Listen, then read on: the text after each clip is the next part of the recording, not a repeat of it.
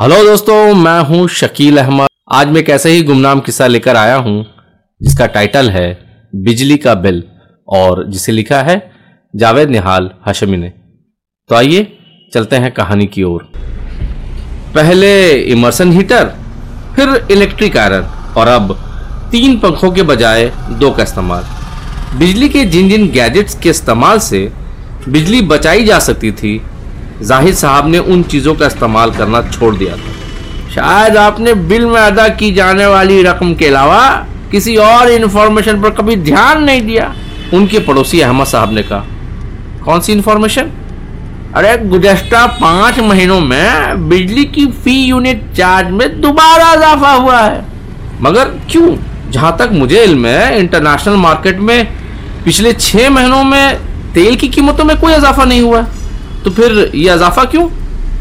अब ये तो मुझे नहीं पता लेकिन बिजली कंपनी के ओनर्स के मुताबिक अगर उन्होंने ये इजाफा नहीं किया तो कंपनी घाटे में चली जाएगी। सब झूठ। साल ये सब गरीबों के खून से अपने घरों में ऐसी चलाते हैं। जाहिद साहब के लहजे में तलखी घुल गई।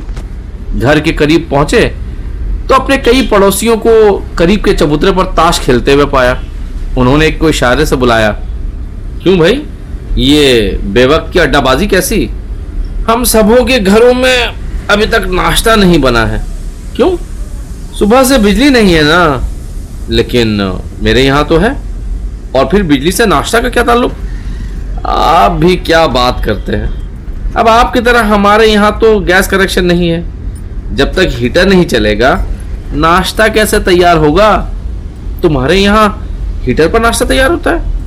जाहिद साहब ने हैरत से पूछा, अजी नाश्ता क्या दोनों वक्त का खाना भी तैयार होता है और नहाने के लिए पानी भी उसी पर गर्म कर लेते हैं?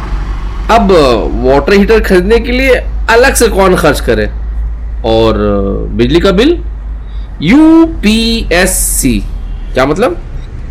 यानी unlimited plan of Shekhar Chaudhary, उसने आँख मारते हुए कहा। शेखर दादा ने हुकिंग के ज़रिया हम सबों को कनेक्शन दे रखा है। एक सौ रुपये महीने जितना इस्तेमाल करना है, करो।